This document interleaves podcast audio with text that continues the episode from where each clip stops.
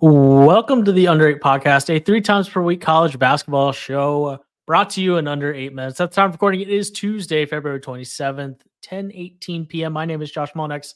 On today's pod, Reed Sheppard is that dude.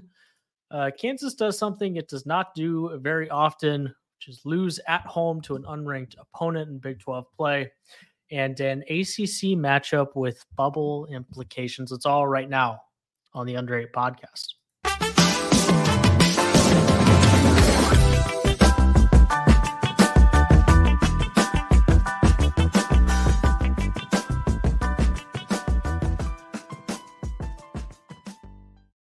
Josh Doring here with me. Kentucky 91, Mississippi State 89. Josh, there's plenty to talk about, plenty of really impressive individual individual performances, but um, hard to start anywhere. Well, not as hard as you might think, but pretty hard to start anywhere else other than Reed Sheppard and his 32 points on 11 to 14 shooting.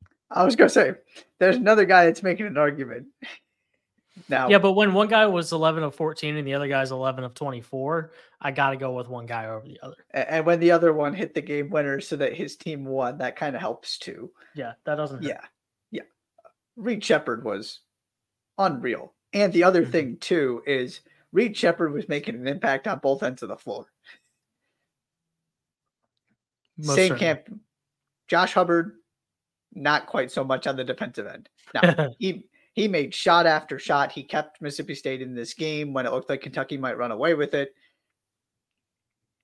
He was, uh, and I mentioned this before. Every when we talk about Mississippi State, he is quietly one of the best freshmen in the country. That's not getting any attention. He's mm. Outstanding. But this was really about Reed Sheppard. I absolutely love his game. This was the epitome of it. Right, defensively blocking shots, steals, passing, and of course, he shoots the lights out he can score getting to the basket.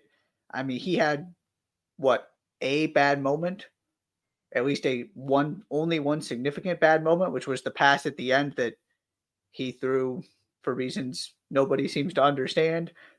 Probably him too, once he goes back and looks at it on film. But that was it. Other than that, it was practically flawless. Hmm. It was, and you know, in a game where they get bullied inside, Rob Dillingham is nowhere to be found for a large portion of the game, and then he does kind of get going and helps kickstart this this run to give Kentucky the lead. But yeah, this was Reed Sheppard and then everybody else. He was incredible. Yeah, it's a it was another good game for Antonio Reeves. He was really good in Kentucky's win over Alabama over the weekend. So, and he's really been excellent for the last four or five games or so. Um, his game log, the last four games looks like 22, 25, 24, and 21. And that's um, with wins over Auburn, Alabama, and Mississippi State in that stretch and a road loss to LSU by one. So I think part of listen, Kentucky, however however far they go, it's going to be based on their their offense. Um, and Antonio Reeves is him playing well, him scoring efficiently is is a really big part of that, and he's been doing that uh, at a pretty high clip the last couple weeks or so. Can we address the big picture here for a second? Sure. Yeah, I mean, we we had a conversation on the broadcast about how apparently people feel that this Kentucky team is last year's UConn, where they're going to put it all together at the end. Now they're playing good basketball right now. That's also not what happened to UConn. UConn right. put it all together at the beginning and then had this lull in the middle and, and, and then returned to what it. we had. Yeah. Exactly. That is the difference. I, I, was unaware that Kentucky was considered pretty much hands down the best team in the country at one point earlier this season, which is basically where we got with UConn. And had a number one to their name. Yes. Not to mention that. That's where I went. Did they oh. did they early in the season? I'm not totally sure they ever did. Okay, maybe maybe they I feel like at some point because didn't Purdue lose? Yeah, but like in the same week that UConn did, did. or there okay. was another team, or there was like a Kansas up there that actually was number one the week that Purdue lost, but Purdue didn't lose until after the New Year. Right, right, right. Okay, maybe they were number one. Maybe not. I don't. Yeah, but, I don't for some reason, I remember looking and being surprised that UConn last year didn't get to number Wasn't, one in the okay. country. early in the season. I'm going to look because I'm curious, but I'll let you know. Keep talking. the point. The point is the same. UConn was rolling, mm-hmm. and then lost that and regained it. Mm-hmm.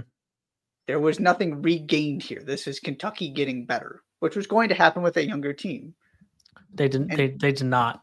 They oh. got to. They were second in the December 19th and December 26th polls. Okay. And then they lost right before the new year uh, and dropped to four, ah. and then dropped all the way to 24 by the end of January, which is crazy. So ended really up 10th in the final eight people. It's just Purdue's fault, really. Pretty much. So that's one. Uh, two, that UConn team was much better defensively. Yes. Which is the other part of this. Kentucky was not good defensively in this game. Generally speaking, they were bad. Now, their offense was good enough and Reed Sheppard was good enough that they won. It does nothing to increase my confidence in this team in March. To me, this is becoming very simple about where I stand on this. They don't have good enough defense to win a national championship. However, if I'm a one seed and I see them in that 4 5 matchup, I am very disappointed because I want no part of these guys because their ceiling is incredibly high. On any given day, they can go, and Mississippi State's a very good defensive team. They scored 91 without even having a generally good game from their entire team. 56 in the second half. Yeah. 56. They can go beat anybody. It's not a question, and obviously they're one of the most talented teams in the country just from a pure physical and just evaluation, right? Recruiting and all that. They're very, very talented. But that, to me, that's what they are.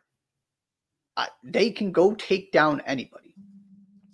But I cannot trust this team to do this for six straight games. And you've been pointing this out that we haven't seen it for six straight games this season. And this win doesn't change any of that for me. Hmm.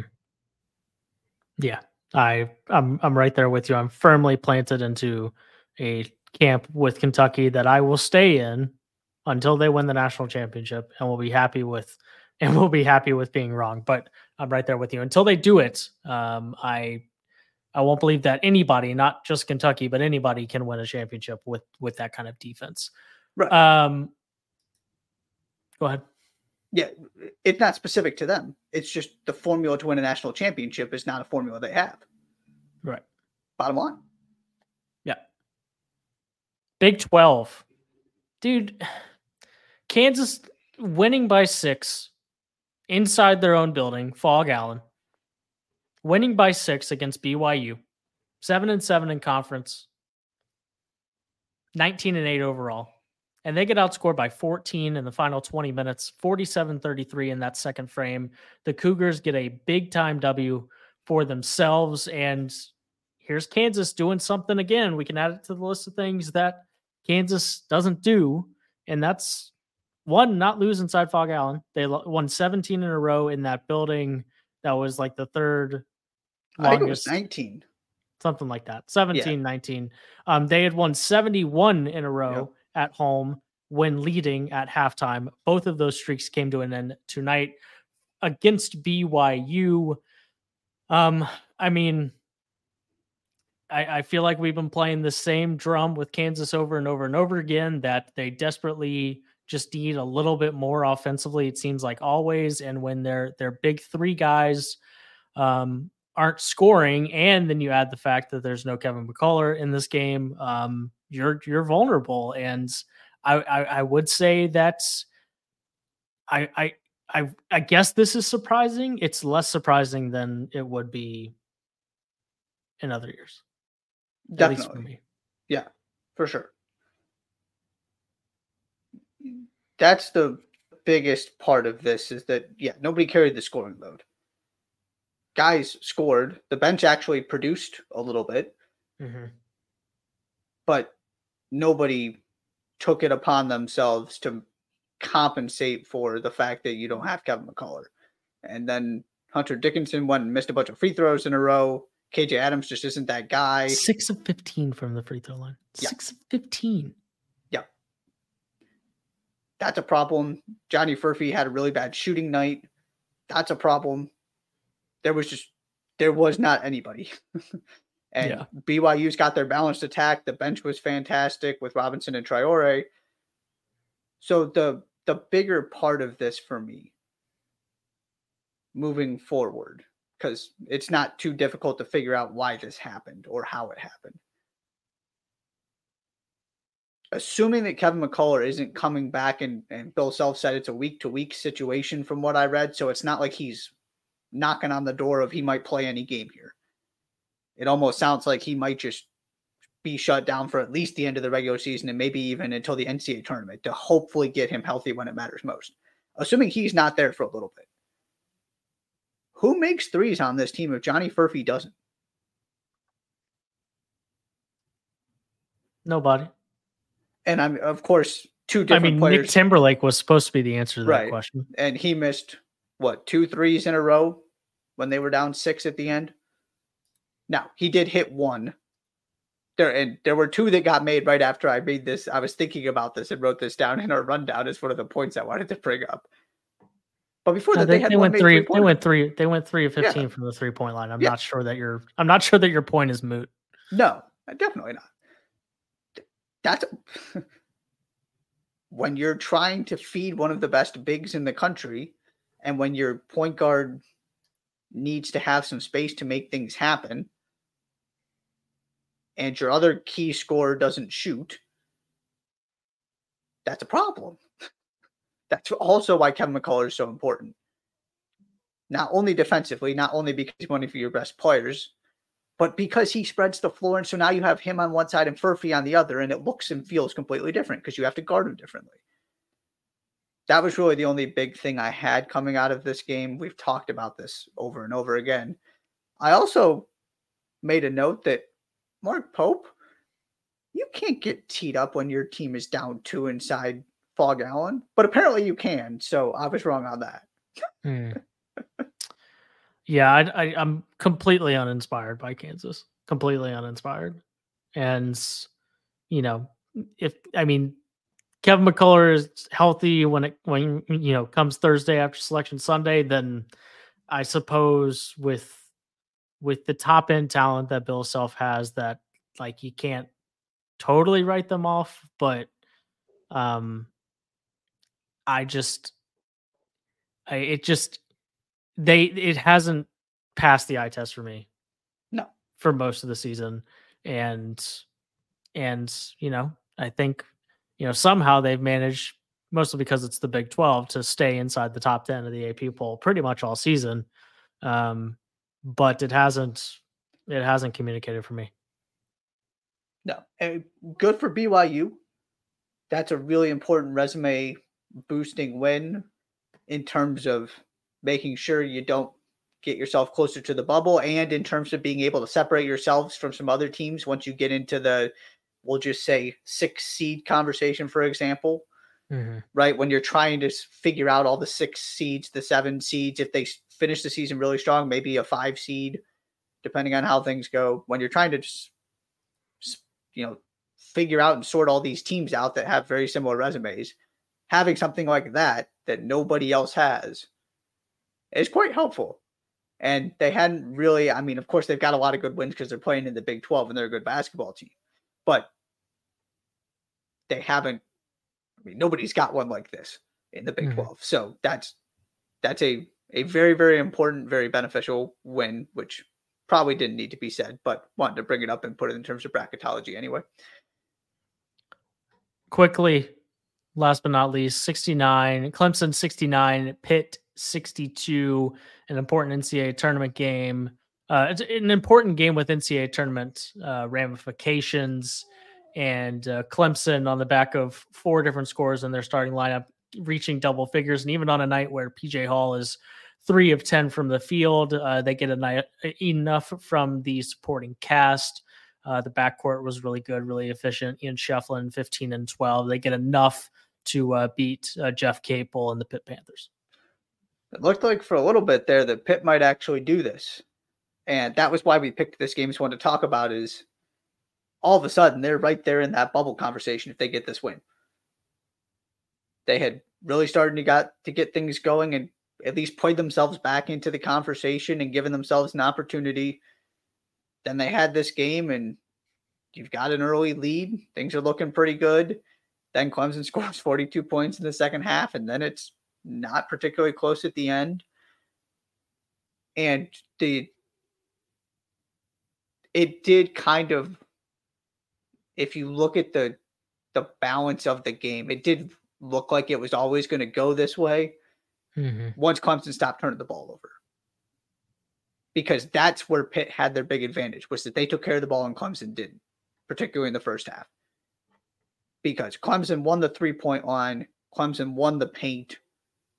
They generally did the important things better outside of taking care of the basketball. And so over time, once they cleaned it up a little bit, got a little bit more efficient, you had all these guys contributing, started knocking down some threes. That was kind of that for Pitt.